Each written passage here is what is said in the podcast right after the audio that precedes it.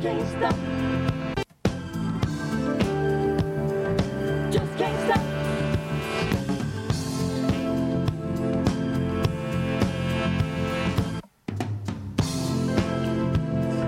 I can't stop. Just can't stop. 大家好，欢迎收听商业摄影聊聊天，我是老陆。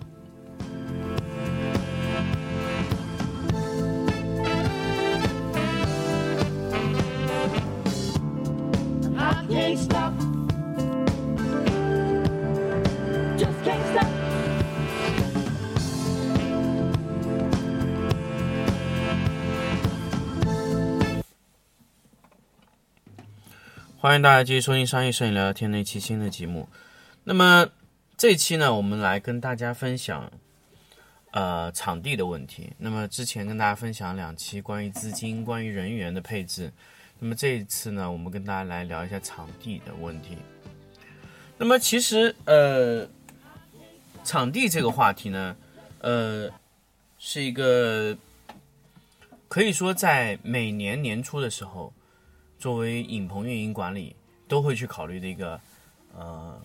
我觉得是一个蛮蛮大的一个问题。首先我们要考虑，就是我今年的场地是扩大还是缩小，还是维持原有的场地。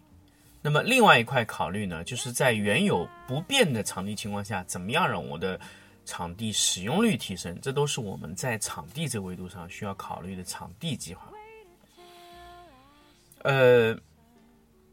今年年初呢，其实，呃，我发现今年扩大呃场地面积的呃情况不太多，反而是有非常多的呃老板或者说运营影棚的一些经理人都会考虑说把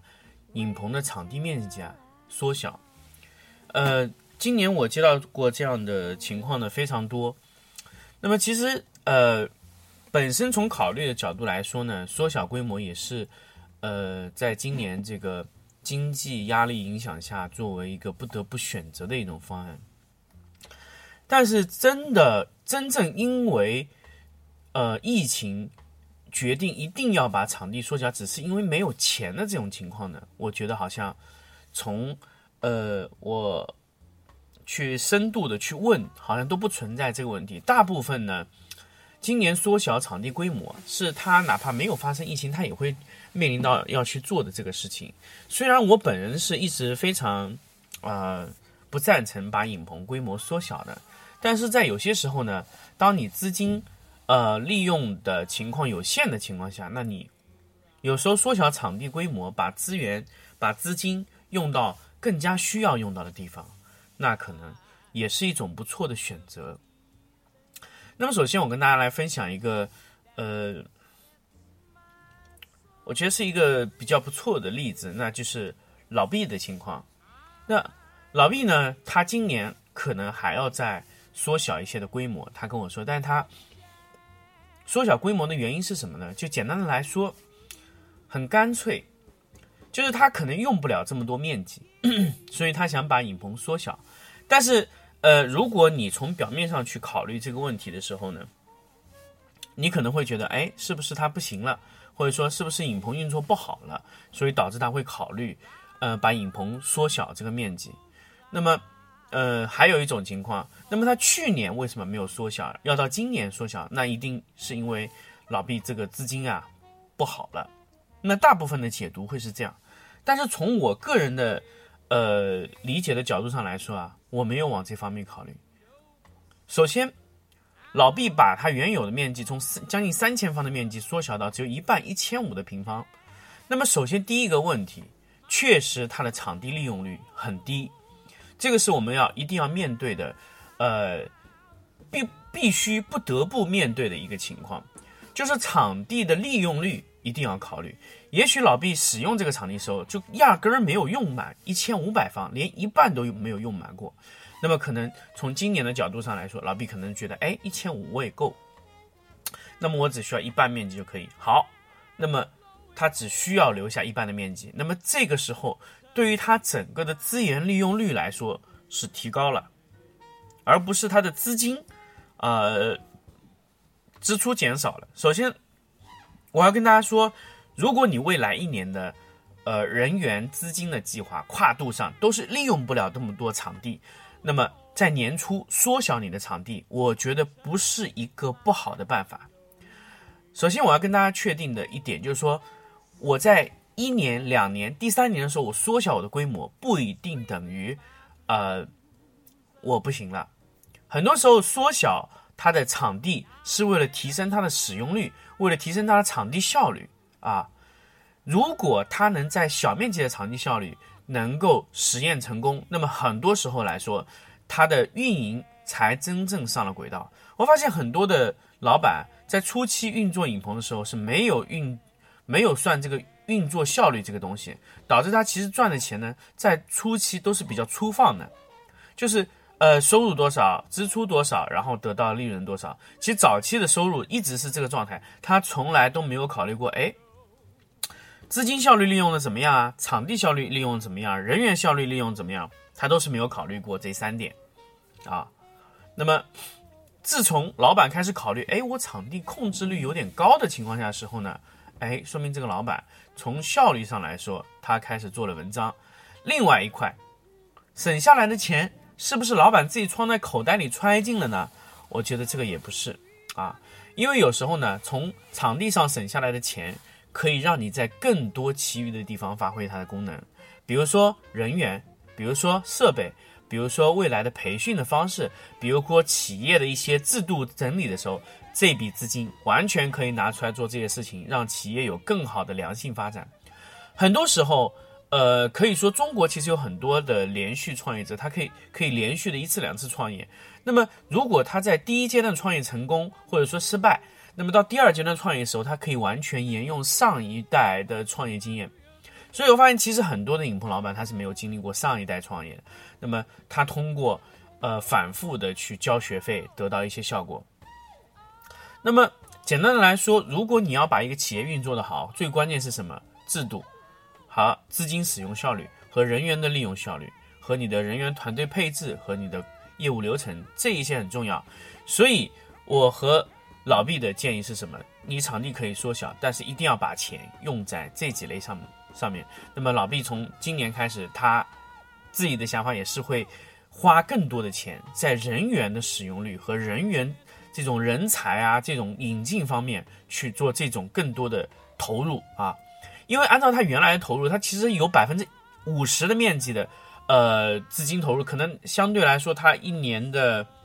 我预估他一千五百方可能一年占用的租金可能要将近三十万左右。那么这个三十万完全可以释放出来去做很多其他事情，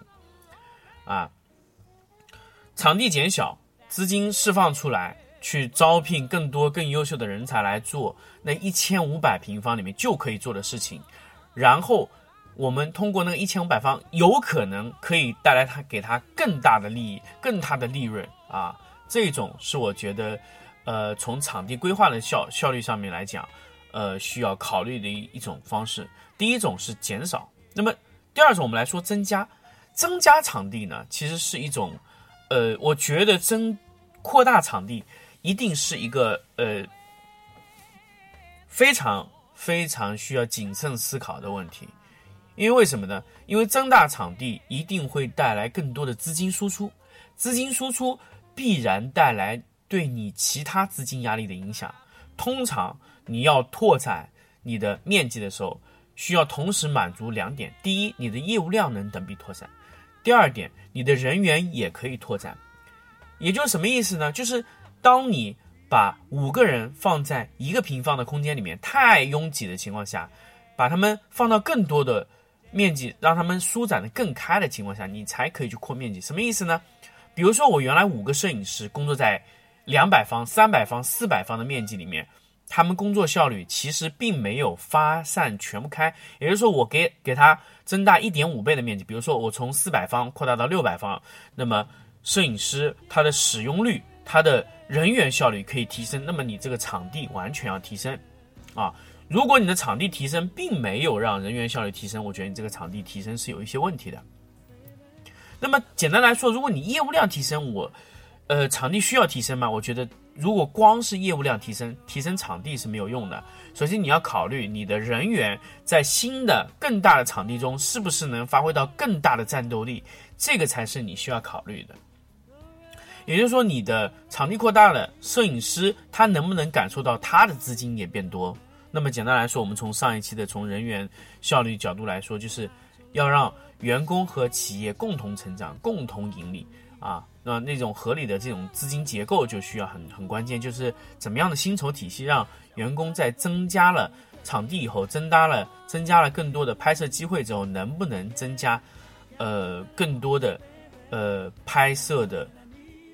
量，这个就是你需要考虑的，在增加拍摄面积以后需要考虑的一些问题。那么，考虑完这个问题以后呢，我想给大家考虑什么问题呢？我想给大家考虑的是什么？就是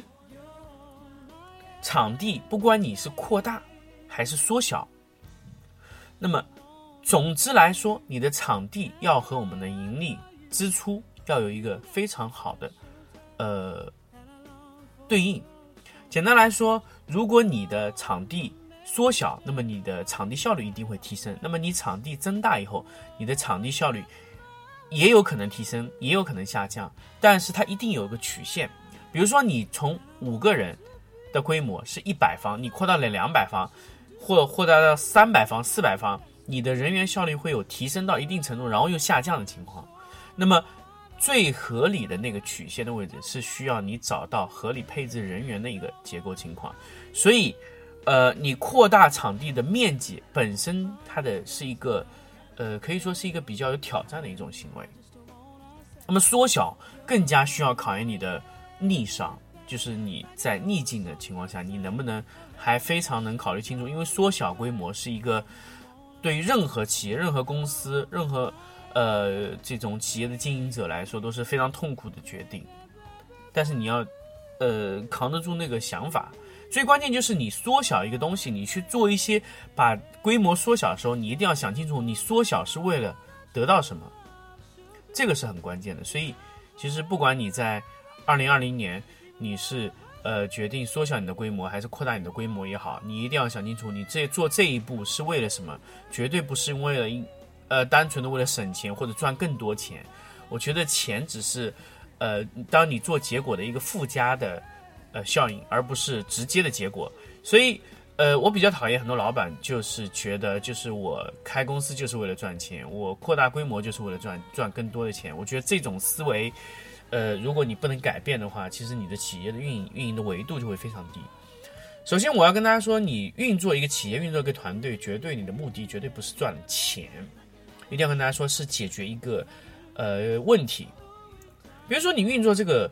呃团队去拍摄这类图片，你只是解决了市场上没有这类图片，或者说没有呃你的团队去做到这个事情的目的。赚钱只是你做到这个目的的时候，给大家甚至给企业给你自己的一个呃回报。那首先，你如果没有去解决这个。呃，问题的情况下呢，我觉得你单纯是为了赚钱去做一个事情是很困难，能赚到钱的。嗯，好，关于这个场地的这个规划呢，其实也跟大家聊到这里。就是在节目的最后呢，就是想跟大家分享一个最近，呃，可能在我身上发生一个事情。最近呢，我退了有一到两个群，两个群吧，呃，还是蛮大群，我。在这个群里面待了非常多的年头，呃，我决定在最近把它退了，啊，退了两个。为什么退群呢？呃，首先，我觉得就是从疫情这个角度来说，你可能有正面的一些呃想法，或者说有负面的想法。当然，我在群里面没有任何争辩。其实我我我觉得是呃什么原因促使我要去退出这种群呢？因为，呃，这个群里面，我我发现啊，这个群里面都是一些非常老的一些影棚的一些经营人，甚至于是一些，呃，我觉得可能是在这一轮会被筛选掉的一些影棚，嗯，所以呢，他们在整一个的，嗯，氛围中就觉得，哎，这个市场是悲观的，这个市场是非常不好的，觉得，哎，我们会会怎么怎么怎么样？他所有说的都是觉得市场不好的倾向，啊，但是他没没有提出解决问题，这会让人觉得，呃，非常非常的焦虑。所以，呃，我也建议大家，如果你有这样的群，你可以坚决的去退掉。当然，你可以有自己的想法，我只是给大家说。如果你身处在大量的悲观的群群体中，你会觉得这个世界都是黑暗的，但其实并没有啊。其实我发现他们所谓的一些判断的一些理由，完全是臆想，就觉得哎，这个世界好像不行了，哎，这个东西好像不好了，哎，这个这个是不是会不好？说哎，中国因为这个疫情会导致非常糟糕的结果，非常非常不好的呃。后续的情况就是说，中国的这个整个制造业啊，各种服务业都会垮了，这可能吗？我觉得是完全不可能的。他所谓的一些连锁的反应就会，呃，呃，从按照他的逻辑判断是非常准确的啊，所以看上去哎，逻辑是连贯，但是得不得到那个结果呢？我是我觉得是完全得不到的。首先，我要跟大家说，疫情造成的整一个的市场的。呃，萎缩啊，这个情况它必然是有的，但是，嗯，为什么我会觉得大家，呃，在处理这个疫情的时候，千万不要太过于悲观，因为你这个结果大家看到，这个结果确实不太好，比如说很多企业要破产啊，各种员工可能没有办法复工复产，但是从变相从这个角度来说，它提前筛选掉了一些市场中。非常不好的一些坏的血液，哎，他就慢慢在筛选掉。我觉得大家如果说，呃，从这一次关注到这一次整一个的这个疫情导致的这个经济结果来说，哎，他确实在做这个动作。其实我们看到一些倒闭的企业，千万不要因为这个原因就觉得，哎，这个市场是不好的。首先，我一定要跟大家说，如果你的客户在这一轮中倒闭了，千万不要因为他。的丢失，你觉得你的市场会非常糟糕，而你一定要坚决的确定，你在这个市场上能在下下一轮的这个呃充分的竞争中能活下去。活下去的唯一的可能是什么呢？就是你是优秀的。什么指的是你是优秀的？你有良好的运作流程、良好的资金、良好的场地啊，优秀的团队，这就是你让你在这一轮竞争中能留下来的。我一直在跟很多周围的一些影棚的管理或者经营人员，甚至不是影棚的管理经营人员在在说，这一轮你被市场淘汰了，被市场打败了，千万不要怪疫情，因为可能没有疫情，你你可能在今年年底，但是疫情让你提前到年初就已经干死了。通常出现这种问题的企业，往往会出现在什么呢？出现在就是本身就已经出现问题的企业中。优秀的企业是完全顶得过这一波的，而且它会在通过这一波疫情以后，它能吸收到更好的团队，因为有一些可能他原来想用的一些团队的人员，他可能由于一些原因他没有办法离职，这一次直接从这些坏血中洗出来了，这一波人员就会大量的就是在市场中，啊，所以如果大家能能考虑到这个维度，去市场上招收优秀的人员，可以捡漏非常多，啊。因为很多的呃，可能优秀的一些团队，因为这一次的原因，可能公司解散或者各种情况，会导致他本来是呃有合同或者怎么样，他现在就变成自由身了。那么你完全可能原来觉得需要用猎头或者这种情况呢，现在根本不需要了，市场上都几乎可以捡漏啊。那么还有一种是什么呢？还有还有一种呢，我觉得就是他们的逻辑判断看上去。呃，呃，非常的不合理哈，所以结果就是什么呢？如果你的周围的朋友都是悲观的状态，那么他让你看到的这个市场也是会会是非常悲观的啊。如果你周围的朋友是乐观的，那么你看到市场永远是好的，甚至你可以和你这些乐观的朋友一同挺过这个最艰难的时期，所以。我周围很多的老板跟我聊的时候，我带给他们都是很乐观的想法。只是我觉得，我给大家的想法绝对不会是负面，说哎这个市场不好，你不要去做这个事情。我永远只是跟大家去去判定你做的这个事情是对还是错，没有觉得是从市场或者是说任何的趋势去判断这个事情在现在做会好还是不好。如果你的做的事情本身从逻辑、从你的流程、从各种方案程度上是不能行得通的，那么你在任何时候做都有可能失败，而不是这个时候。所以我觉得大家在如此艰难的时刻，一定要保持一个乐观的状态啊！所以在老陆的商业摄影聊聊天这个电台里面，我一定会跟大家强调非常多，就是你在任何时候都会是乐观的，只有你没有准备好的时候，并没有时间不好的时候。这个是我给大家传达的一个最重要的一个信息啊！所以大家如果在今年，你不光是面试也好啊，或者说是呃，你你你需要运营一个影棚也好，或者说呃，你是自己接单的独立摄影师，那么你都要保持良好的呃心态啊。简单来说，我跟大家之前在群里面有聊过这个事情，就是今年杀伤力最强的是婚庆类的，那么婚庆类的摄影师、独立摄影师。在前前段时间，他扛挨不下去怎么办呢？我相信大家可能在五月之前的婚庆都有可能被取消，就是有极大可能取消，就是我不需要再办婚礼了，我可能婚礼也不需要做了。但是六月以后的呢，不一定所有五月之前的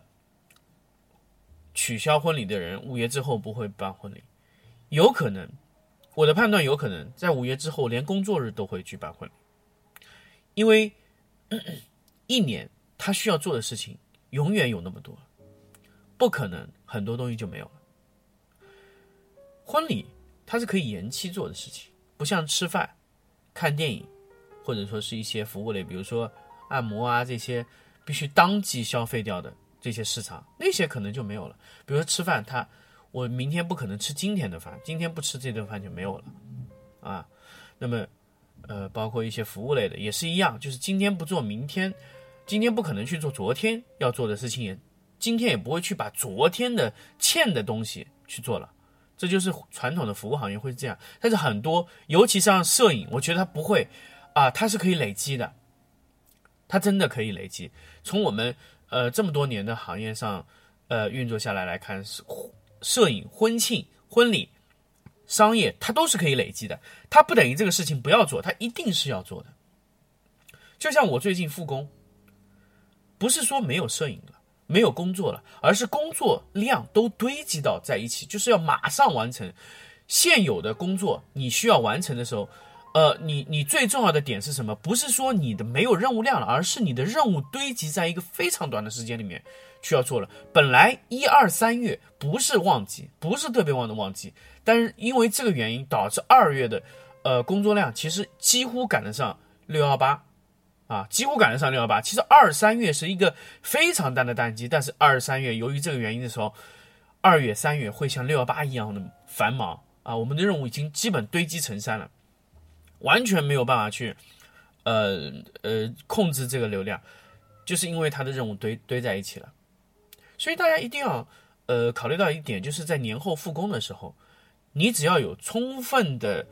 快速解决问题或者快速可以呃拍摄能力的呃机构、企业、部门，你就能快速赚到这这笔钱。啊，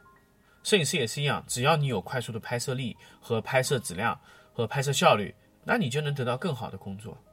在这个时候，需要企业需要的员工，不光是要有高质量的拍摄。也要有高效率的拍摄和高高反应速度的摄影师，